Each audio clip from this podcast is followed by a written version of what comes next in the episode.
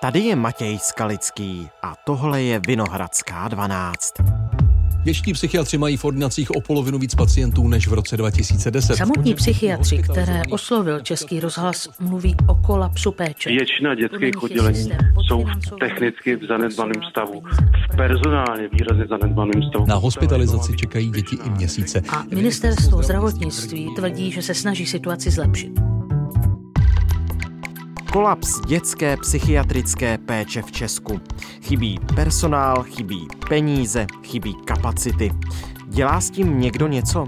A na koho se teď obracet s prozbou o pomoc? To vědí Eva Mikulka Šelepová a Anna Košlerová, redaktorky Českého rozhlasu.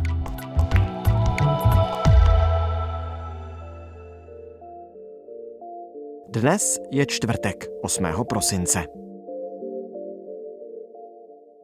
Vítejte ve Vinohradské 12. Eva Mikulka Šelepová. Dobrý den. Anna Košlerová. Ahoj Matěj, dobrý den posluchačům. Skolabovala dětská psychiatrická péče v České republice? Můžeme to takto říct? Tak záleží na tom, co přesně myslí slovem skolabovala, ale ano, v České republice je nedostatek dětských psychiatrů, což ministerstvo zdravotnictví odůvodňuje stárnoucí populací dětských psychiatrů. Podle nich je to dané i historickým kontextem toho, jak se dětská psychiatrie studovala. Ona se totiž studovala jako nadstavba běžné psychiatry a těch, kteří si tento obor vybrali, je opravdu málo. Uhum. Podle Tomáše Havelky, což je právě předseda Asociace dětské dorostové psychiatrie a taky primář z dětské psychiatrické nemocnice v Havlíčkové Brodě, tak podle něj už k tomu kolapsu došlo. Říká, že už asi před rokem nebo rokem a půl se dětem s závažnými psychiatrickými obtížemi nedostává té pomoci včas. Čím je to dítě menší, tak ta dynamika toho duševního rozvoje je větší, rychlejší rychlejší a tam musíme ty věci řešit v řádu týdnů často, ale nemůžeme čekat měsíce nebo roky. Samozřejmě v některých případech je potřeba řešit okamžitě ty situace. Prostě lidi, mám pocit, že si vůbec nechtějí ani připustit, to, že nějaká část toho zdravotního systému může skolabovat a že skolabovala. Že My víme o mnoha případech, kdy zoufalí rodiče schánějí místo, aby se jejich eh, dítěti někdo vůbec věnoval. To znamená, jestli to chápu dobře, v Česku chybí lékaři, chybí psychiatři, chybí dětští psychiatři. A chybí i ta kapacita. Nejsou oni třeba ta lůžková místa. Ty nemocnice dětské psychiatrické jsou tak naplněné, že už vlastně eh, nepřijímají většina z nich každá z nich má stop stav a přijímají jenom ty nejkritičtější pacienty a když už se to dítě dostane do takové fáze, že skutečně tu hospitalizaci potřebuje, tak eh, na ní často velice dlouho čeká. I měsíce, půl roku, někde i rok jsou ty čekací lhuty. Takhle dlouhé, že ta fronta je takhle skutečně dlouhá? Naprosto neskutečně dlouhá. Já jsem třeba mluvila s maminkou, jejíž dcera se sebe poškozovala a ta mi vyprávěla, že prvně nevěděla, kam se má obrátit, tak takový styčný bod jsou většinou pediatři, tak eh, tam jí bylo řečeno, no to je teď hrůza, až to bude neúnosné, až si skutečně budete třeba bát o její život, tak si zavolejte rychlou zahoďte si záchranku a ta vás dopraví na nějaké pracoviště jako akutního pacienta, respektive to dítě dopraví jako akutního pacienta na nějaké pracoviště, ale aby to šlo nějakou cestou, já nevím, jak to říci, méně invazivní, tak to je problém. Já bych tomu ještě dodala, že v Česku je 180 dětských psychiatrů a 86 z nich je starších 65 let. A co za to může? To je teď tedy nějaký nárazový kolaps, anebo to je nějaký dlouhodobější problém, který má třeba své kořeny i v covidové pandemii? Tak to, že COVID dětskému duševnímu zdraví nepomohl, jsme slyšeli už mnohokrát. Vzrostl počet dětských sebevražd, vzrostl počet dětí trpící depresí a úzkostmi. V době pandemie měly děti omezený pohyb a omezený kontakt s vrstevníky.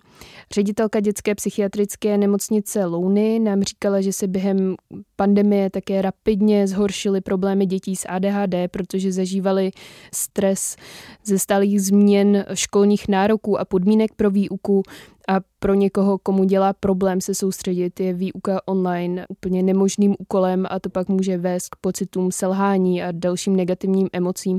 A samozřejmě spousta dětí také trpěla strachem o rodinu. To mohlo být to, že tatínkovi zkrachovala firma, až po nějaký strach o jejich fyzické zdraví a pak je tu taky spousta dětí, které ztratily někoho blízkého. Mm-hmm. No a s jakými tedy problémy se děti nejčastěji léčí, nebo mm, s jakými potřebují nejčastěji pomoc? Tak těch eh, dětských pacientů je stále víc. Děčtí psychiatři mají v ordinacích o polovinu více pacientů, než měli v roce 2010. V roce 2019 bylo dětských pacientů téměř 60 tisíc a následné dva roky pandemie tu situaci ještě zhoršily.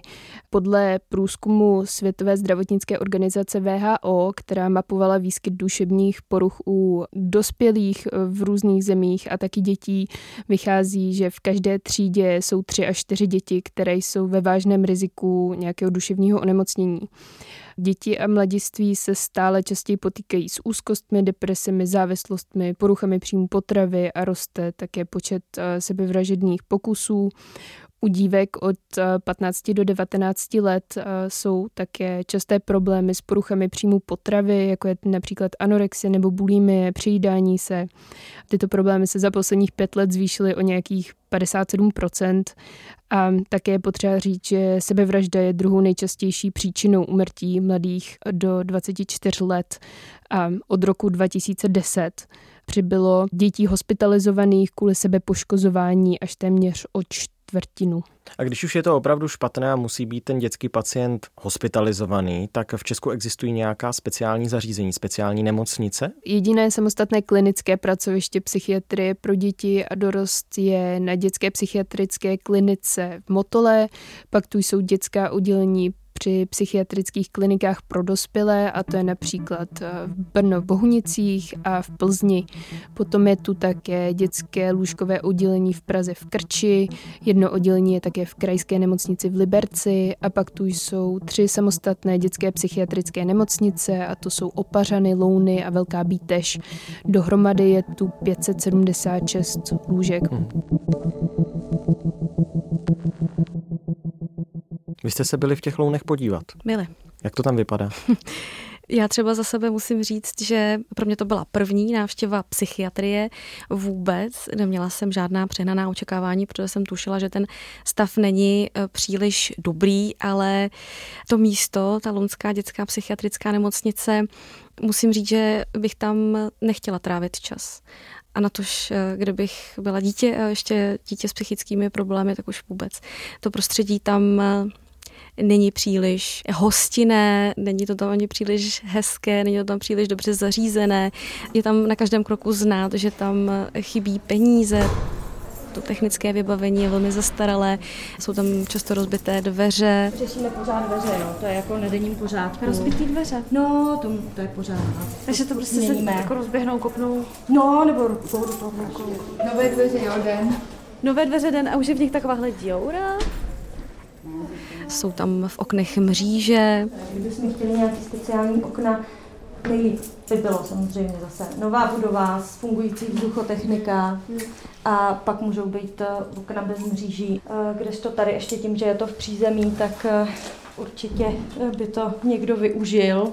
Občas se jim podaří i tu, i tu mříž nějak jako odmontovat a, a děti jsou hodně vynalézaví. Jedna z věcí, která nás naprosto konsternovala, aspoň mě, je, že na několika toaletách tam chyběly klasické dveře, které jdou zavírat na kliku. Oni, protože sídlí v nájmu, a to je veliká bolest právě téhle nemocnice, tak si nemohou dovolit ty stavební úpravy, které jim nedovolí nebo nezaplatí. Tudíž tam prostě na některých záchodech jsou dveře, které jsou jenom takové, spíš taková zástěna, takové ty zašupovací, taková ta harmonika. Což si nevím představit, že tam bych si teda došla na tohle. To eh, je naprostá ztráta soukromí a kritizuje to i zpráva ombudsmana. V loňské zprávě z Lounské nemocnice píše bývalá zástupkyně ombudsmana Monika Šimunková následující. Na oddělení B neměly toalety ani sprchy ve většině ložnic dveře a bylo do nich vidět přímo z centrální chodby. Kromě toho chyběly dveře u některých ložnic. Podle nemocnice zde žádné dveře nevydrží dlouho kvůli agresivním dětem, které mají tendence je zničit či vyrazit. Podle personálu se nemocnice snaží chybějící dveře obnovovat, když je potřeba, zároveň však nebyl nikdo schopen určit, jak dlouho již dveře na oddělení B chybí. Ta zpráva ombudsmana kromě zastralé budovy také kritizuje režimová opatření, jako třeba budovací systém, který mají v nemocnici. Je tam vyvěšený na nástěnce a popisuje, za které úkony nebo chování dětí mohou získat body a za které naopak můžou ztratit. Budový systém je takový jako orientační, motivační, s tím, že mají prostě vlastně základní povinnosti denně, jako je vstát, ustlat si, jít na rozcvičku. Můžou je ztratit třeba za použití z prostých slov nebo za nadávání personálu nebo nedodržování opatření. A tady tu praktiku velmi ostře kritizuje jak ombudsman, tak eh, vlastně zástupci ministerstva zdravotnictví ve zprávě z roku 2018, protože říkají, že tady ten jednotný bodovací systém nemůže sloužit jako terapeutický prostředek, protože je to nějaké plošné opatření, které platí pro všechny děti a nebere v potaz tu individuální péči a tu individuální léčbu, které každé dítě potřebuje mít nastavené jinak. Představil jsem si ty holé zdi, prázdné místnosti, eh, asi nějaký zastaralý nábytek, tma možná. Dočetl jsem se u vás v článku, protože jste z toho samozřejmě zpracovávali i texty pro i rozhlas a také reportáže pro radiožurnál, že se tam i line zápach po těch chodbách, tak skutečně si můžeme takto představit dětskou psychiatrickou nemocnici v Česku? Ano, já nevím, možná ten zápach, já když jsem chodila do školy, tak eh, v přízemí, když eh, byla školní dělna, tak tam taky to někdy teda jako nehezky zapáchalo, ale tohle místo, kde to dítě se má zotavovat, kde se má cítit co možná nejlépe, aby se ta jeho dušička tam uzdravila. A v takových podmínkách, kde třeba skutečně jsou ty ložnice vykachličkované, bílými dlaždičkami a u té stěny je přiražená nějaká prostě postel, nekvalitní dřevotříska, taky už toho asi zažila hodně. A v dalším pokoji je oškrabaná stěna, která měla mít do nějaké výše jakýsi ochranný nátěr, jak jsme je zvyklí ze zdravotnických zařízení, aby byla omyvatelná. No tak tam některý ten pacient si dal takovou práci, nebo se nudil, že to zkrátka oškrábal. Bylo se asi před půl rokem, ne? A takhle to Jo, tak to jsou omyvatelné nátěry, tak eh, z dlouhé chvíle to někdo oloupal. si to oloupou. No.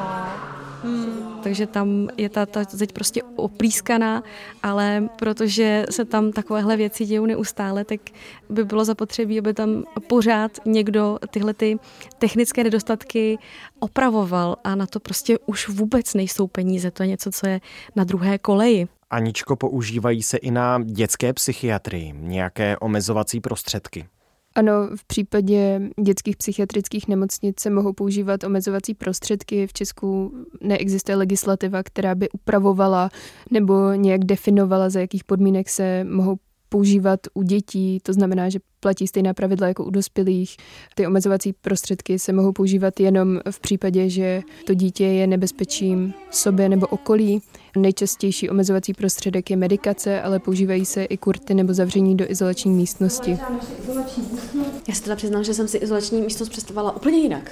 Jo. Vyplostrovanou.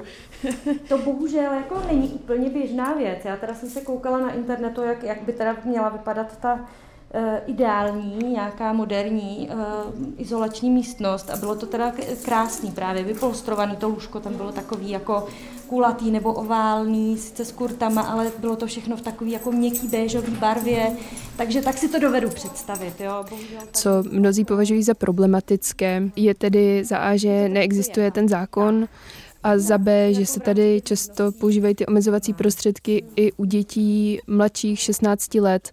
Těch 16 let je nějaká hranice, kterou stanovuje Evropský výbor proti mučení, který říká, že u dětí pod 16 let by se ty omezovací prostředky neměly používat vůbec a u dětí nebo dospělých starších 16 let by se měly používat maximálně v řádu minut.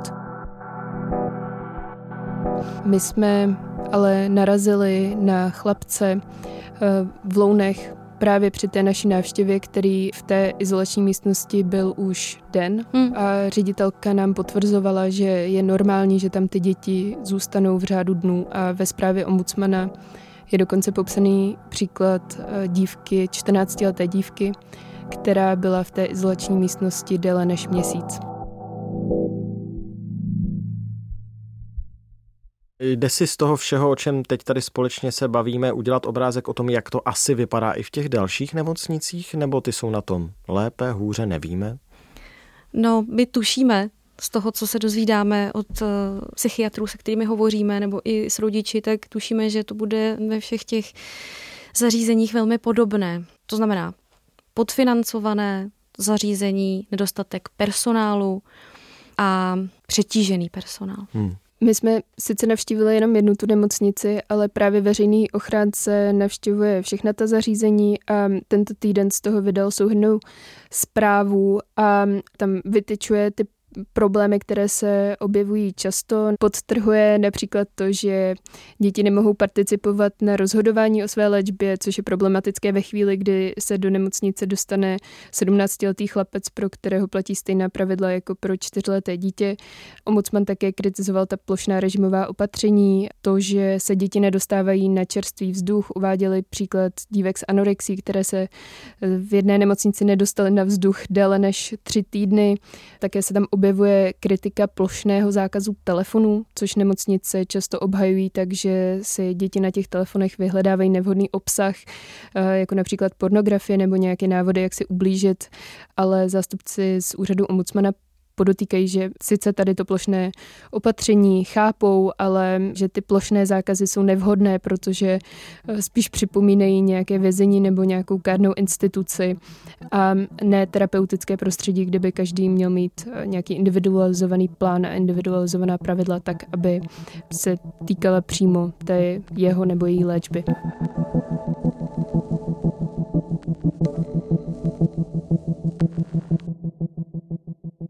To znamená, schrnuli to kolaps eh, dětské psychiatrické péče v Česku nejsou jednak lékaři, jednak nejsou ani kapacity v těch místech, kde by měli být ti dětští pacienti hospitalizovaní a ještě to v nich nevypadá vůbec dobře, protože nejsou peníze. Mm.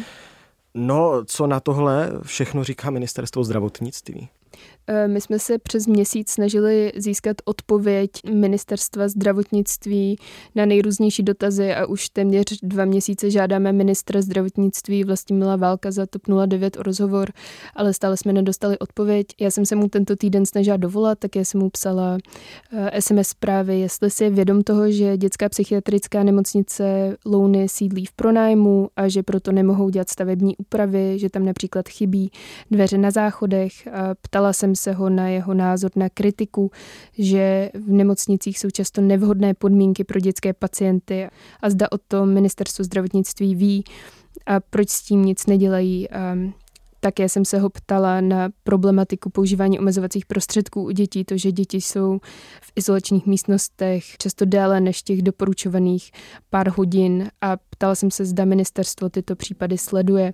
Nedostala jsem odpověď, odpověď jsme dostali od tiskového mluvčího ministerstva Ondřeje Jakoba. Vážená paní redaktorko, Ministerstvo zdravotnictví si plně uvědomuje složitou situaci v oblasti dětské a dorostové psychiatrie. Zatím se ale nepodařilo najít alternativní řešení. V rámci reformy péče o duševní zdraví se z dlouhodobé perspektivy snažíme situaci zlepšovat, i když proto je vedle toho nezbytná spolupráce s dalšími rezorty v oblasti prevence vzniku a rozvoje duševních onemocnění. Uvědomujeme si, že i díky generační obměně je stále počet dětských psychiatrů nedostatečný.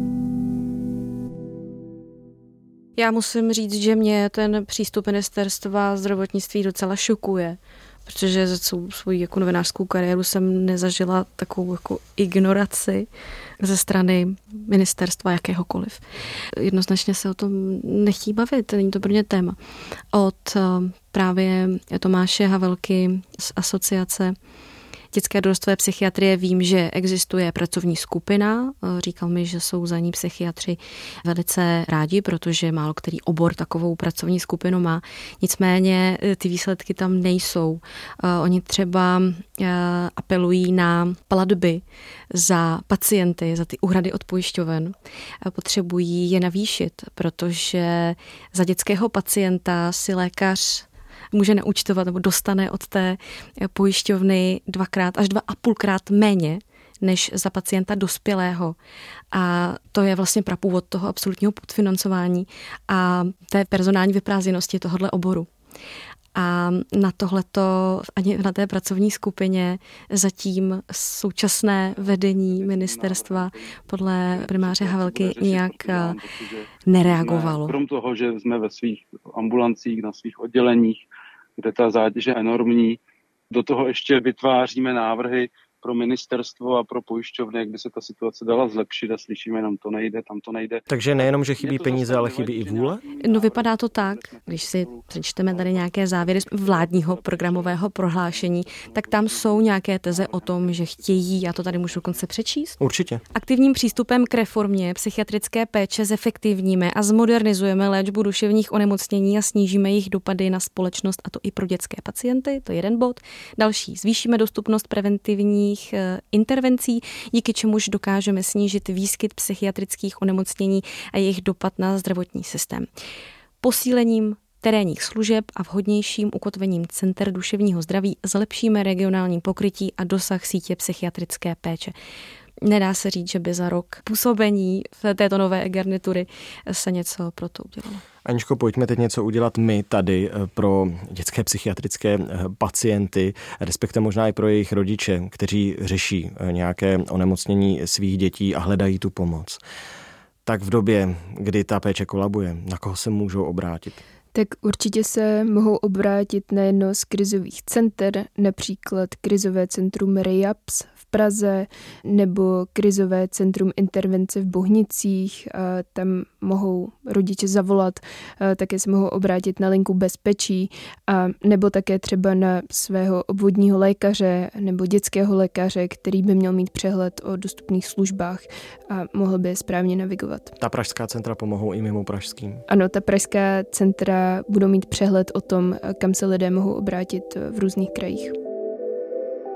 Tak já vám moc děkuji, že jsme tady o tom mohli společně mluvit. Děkuji. Naslyšenou. Tohle už je všechno z Vinohradské 12, z pravodajského podcastu Českého rozhlasu. Dnes se to asi neposlouchalo snadno. V Česku, podle toho, co zjistili moje kolegyně Anna Košlerová a Eva Mikulka Šelepová, skolabovala dětská psychiatrická péče. A zatím to nevypadá, že by se mělo něco rychle změnit nebo zlepšit. I takovéto epizody přináší Vinohradská 12. Každý všední den vydáváme nový díl. Už krátce po půlnoci ho najdete na všech podcastových aplikacích. Od 6 od rána jsme pak na webu i rozhlas.cz a po půl deváté nás v premiéře vysílá Český rozhlas Plus. Naslyšenou zítra.